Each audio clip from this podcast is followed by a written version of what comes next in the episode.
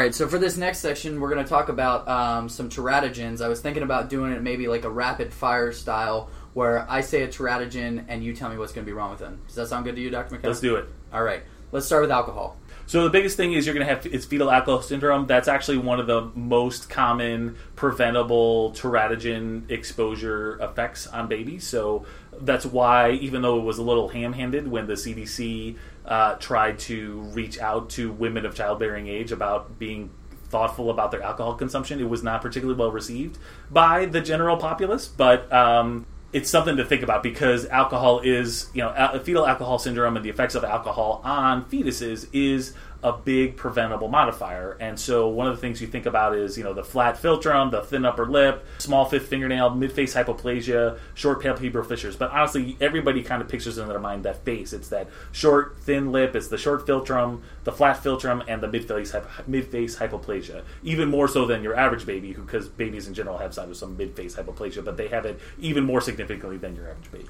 And absolutely, every time I've seen a question on a, a practice test or a review or anything, it's usually they show you that picture and it's pretty straightforward.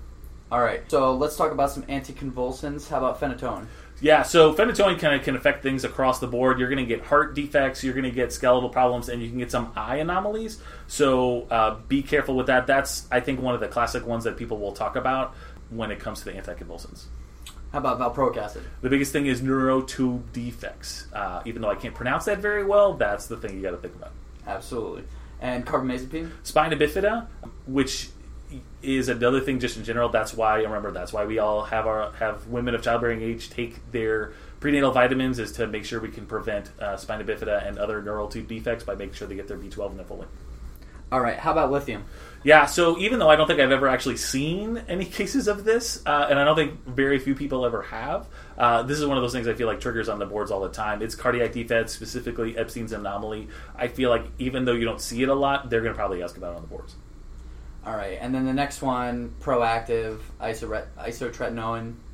Yeah, you're going to have a lot of issues with that uh, to the point where I back in the day, I think they used to talk about with teens, like if they were going to be on that, they had to sign like I will definitely use contraception if I have sexual intercourse. Uh, I don't think people do that anymore. To be honest, this is not something I use all that often. If I think somebody's acne is that bad, I'm going to send them to a dermatologist.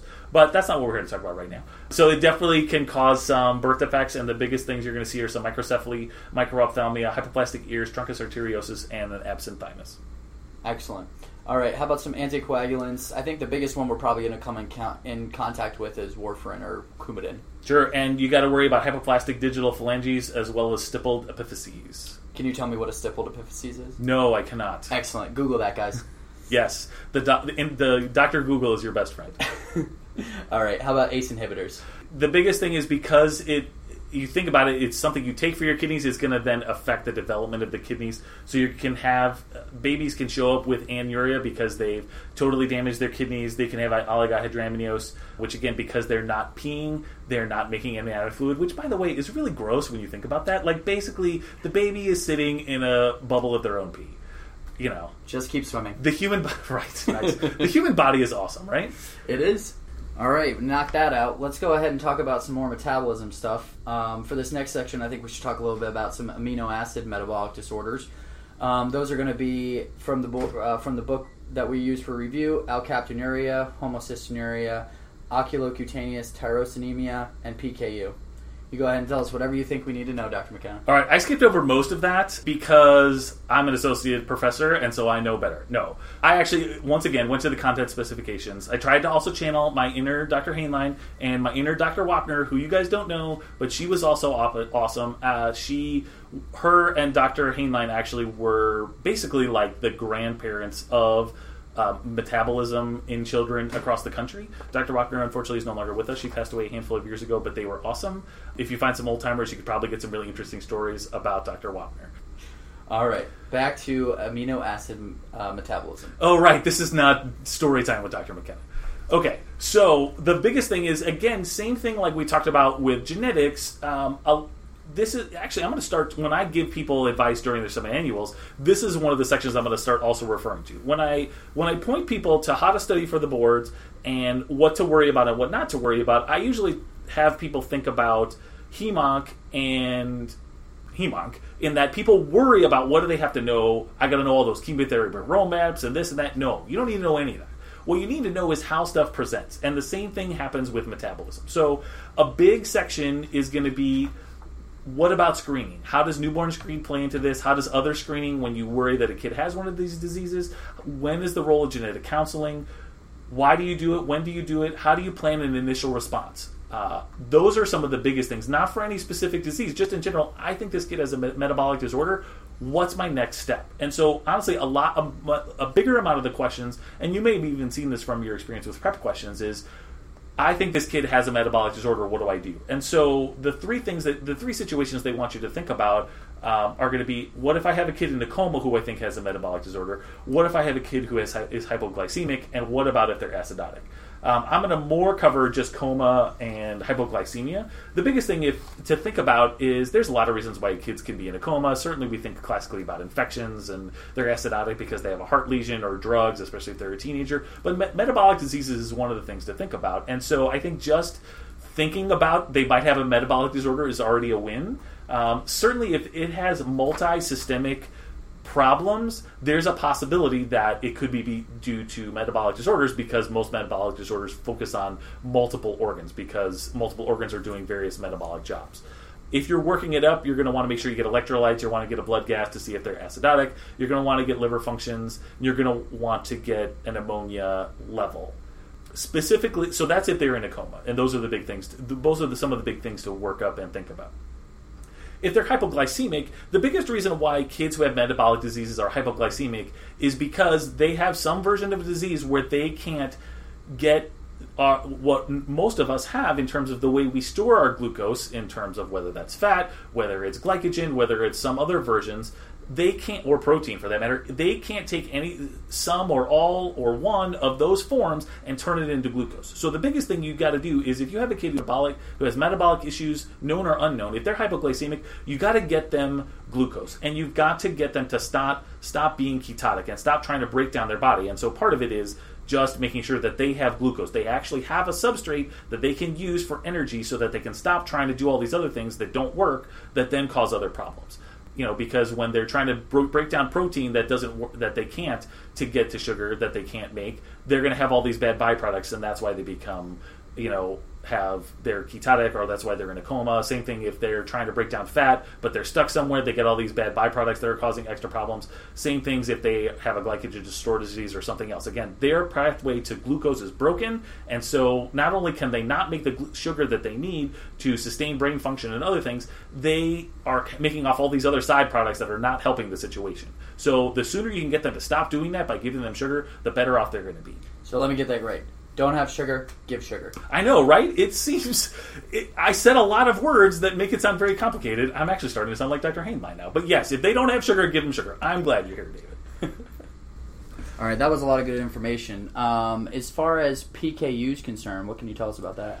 So I'm really excited to talk about this because back in the day, uh, I actually wanted to be an endocrinologist. I and my senior project was about newborn screens in general. Uh, and so I used, I still love the newborn screen, but I used to have a, an especially special place in my heart for newborn screening in general, and PKU is a big part of that. PKU was the first test that people tested for when it came to newborn screening, um, and it was one of the first diseases where they said if we can make, you know, it's a classic newborn screen test because it's it yes it, it's something that's rare but not too rare, and it's something that you can diagnose relatively cheaply, but also has a relatively cheap intervention that can cause, if you give it, leads to huge positive benefits for the child.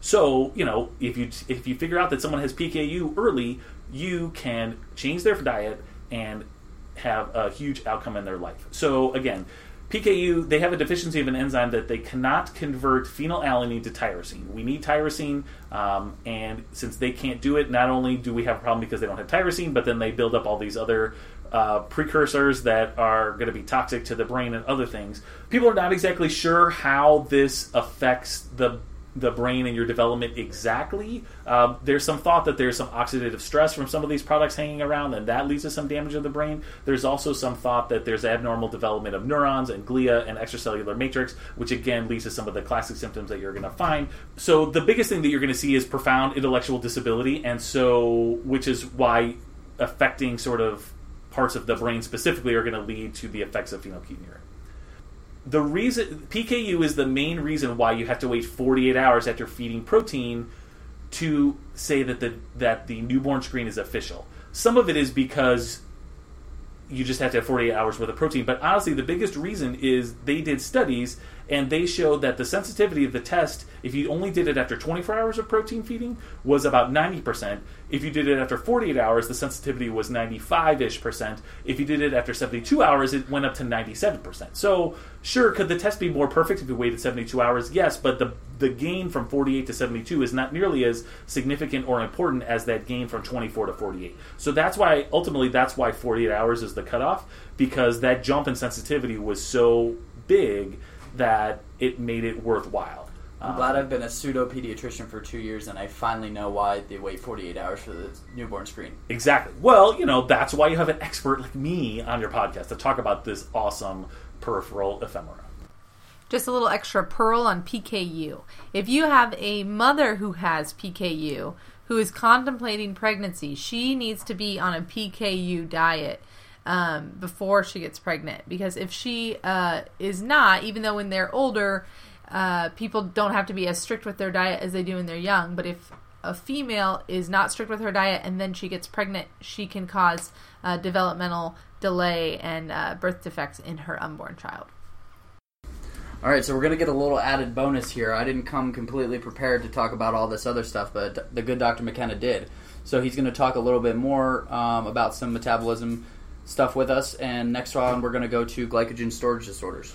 Sure. So again, there is a wide variety and number. If you look at date, or if you go to Dr. Google, you're going to find a whole bunch of them. And the biggest thing is you're not going to need to know all of them or really the names of any of them. The biggest things are recognize the clinical features associated with glycogen storage disease. So again, if you are having a hard time associ- hard time storing your glycogen, where do we store glycogen? We store it in two places: our liver and our muscle. So you're going to have problems in your liver and your muscle. Some people are going to have hyper uh, sorry, hepatomegaly. Other people are not. Um, but basically, these are the big problems you're going to see, and it's going to affect those two main places where we store glycogen and then know what plan the appropriate and appropriate intermediate and long term management of glycogen storage diseases while considering the long term prognosis. Again, this is what you're going to see for most of these diseases. So you again, you don't need to know what's the exact genetic disorder, what's the ge- exact chromosome that's wrong, what's the name of this disease. Like type one goes with this, and type two goes with like no, no, no. You don't need to know any of that. You just need to know in general how do you manage these things. And so if you can figure out that, and if you can look at that for all of these diseases, whether it's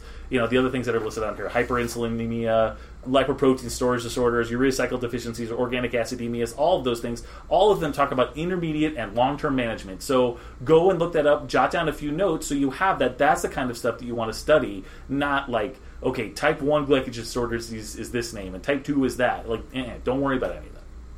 So, glycogen storage, let me get this straight again. Don't have sugar in the immediate uh, presentation. Don't have sugar, give sugar. Well, it's a little it's true, but it's going to be a little more complicated than that because this is more of glycogen gets put in the wrong places, and you can get hepatosplenomegaly because we're having a hard time storing glycogen, not breaking the glycogen down. But yes, in general, as always, no sugar, give sugar. Perfect.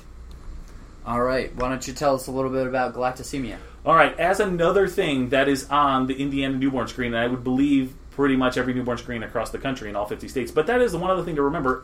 If you move to another state, every state has a slightly different newborn screen. They are going to cover different things. Now, the nice thing about the days of mass spectrometers and things like that, you know, they cover they cover more than just the classic 12 or 7 or 6 or whatever an individual state has. But it's still a good idea to ask exactly what is covered in your state's newborn screen if you move to another state. Because Indiana, where you're training, or if you're if you're listening here as an Indiana resident, um, we cover one thing, whereas other states cover other things. So we cover cystic fibrosis now for the past 10 or 15 years, whereas before we didn't. Other states may cover it, they may not. So always, you know, local listing, check your local listings to see what's going on. And you guys stay tuned because I believe we have a CF talk coming up from one of the good pulmonologists here at Riley as well. So keep listening. Excellent. Um, in terms of specifically galactosemia, I like to bring this up for a couple of reasons. One, because it's on a newborn screen. Two, because you're probably going to get this on a test at some way, shape, or form in the future. Um, the biggest association between galactosemia and a test is they're going to ask you have a baby that has E. coli sepsis. What disease are you worried that they have? It's galactosemia. Lock it down. That's what the answer is. That's what the test is. They're going to ask you on that, whether it's an in training exam, whether it's on the boards, whether it's step three. They're going to ask that somewhere because it's that classic. The association is that classic. And so make sure you know about that. The other big thing to know is that they can't breastfeed. So you can't breastfeed them. I bring that up because even though I love endocrinology and newborn screening and all that, I was one of the two people in noon conference one day when the good Dr. Nebesio was talking about this that uh, didn't answer the question appropriately. And it was even by like raise your hand, like who thinks you should, who thinks you shouldn't. Myself and one other person uh, who is still around in the system. I won't I won't shame them publicly, but I was one of the two idiots who raised my hand. So all you youngsters out there, um, I'm channeling my inner Harry Caray and Steve Stone um, from back on the old Cubs broadcasts. For all you youngsters out there, it's okay to be wrong. You could still be a semi-successful pediatrician like me and still be wrong sometimes, or a lot of times, or really often. So don't be afraid to give out a wrong answer because you never know when you or someone else is going to learn from your wrong answer. For example, I'm never going to forget that you don't breastfeed kids who you worry have galactosemia because I was wrong that one time. All right, and for the last one, I'm not going to butcher this word again, so I'm going to let, go ahead and let Dr. McKenna present it. Yeah, mucopolysaccharidosis is, is, is, is, is, is. Mainly, this is going to be Hurler syndrome. So the biggest thing is they can't break down MPSs, these mucopolysaccharidosis or mucopolysaccharides. Where do those live? Again, that's the other big thing to think about is when they're asking about the different disease, where do these things live? So where does glycogen live? We already talked about that. Where do mucopolysaccharides live? They mostly live in the bone and the cartilage, so that's a lot of where these kids are going to have problems. They can't break them down, so they get deposited in places. So you're going to get bony abnormalities and you're going to get cartilage abnormalities. The other hard part is these also get deposited in the brain just because a lot of times there's not anywhere else to put them, and so they start also getting deposited in the brain. So a lot of these kids, besides having some some skeleton, skull, cartilage abnormalities, um, things like the nose and the ears, they're also going to have it deposited in the brain and they're going to have some intelligence and developmental issues because of that. I remember something when I was studying back in the day about Hunter and Hurler. And Hunter, there was an X. Was that did that have something to do with inheritance? That sounds very correct. This is one of those things that I should have studied before I came here, but I think you have some semblance of a right answer there. I'm going to give you props for that. We're gonna go ahead and clarify. We'll add that in later. Luckily for David, I'm really good at fact checking on the internet what the heck he is talking about. He's talking about the hunter syndrome is X linked. And so if you think about a hunter, he shoots his gun at a practice X, and X marks the spot for the hunter. So hunter is X linked. All right, and to finish this section out, uh, you want to talk a little bit about Down syndrome. Is that correct? Correct. So I'm not going to necessarily get into because we could have a whole podcast, and I'm definitely not the expert on how to manage in the short term, intermediate, and long term um, the medical issues of children who have trisomy 21. But there, in, in the genetic section, there are also some things to think about uh, at a more basic level and then more specific to trisomy 21. So they're going to want you to understand how a deletion can affect things. That's not how that doesn't affect trisomy 21. But the one big thing that can is translocation. So they ask you three questions when it comes to the outline. One, understand the risk factors associated with subsequent pregnancies when an infant is born with a translocation chromosome abnormality. Specifically, they want to know understand the risk factors of having another child with trisomy 1, trisomy 21 when the mother is a balanced translocation carrier.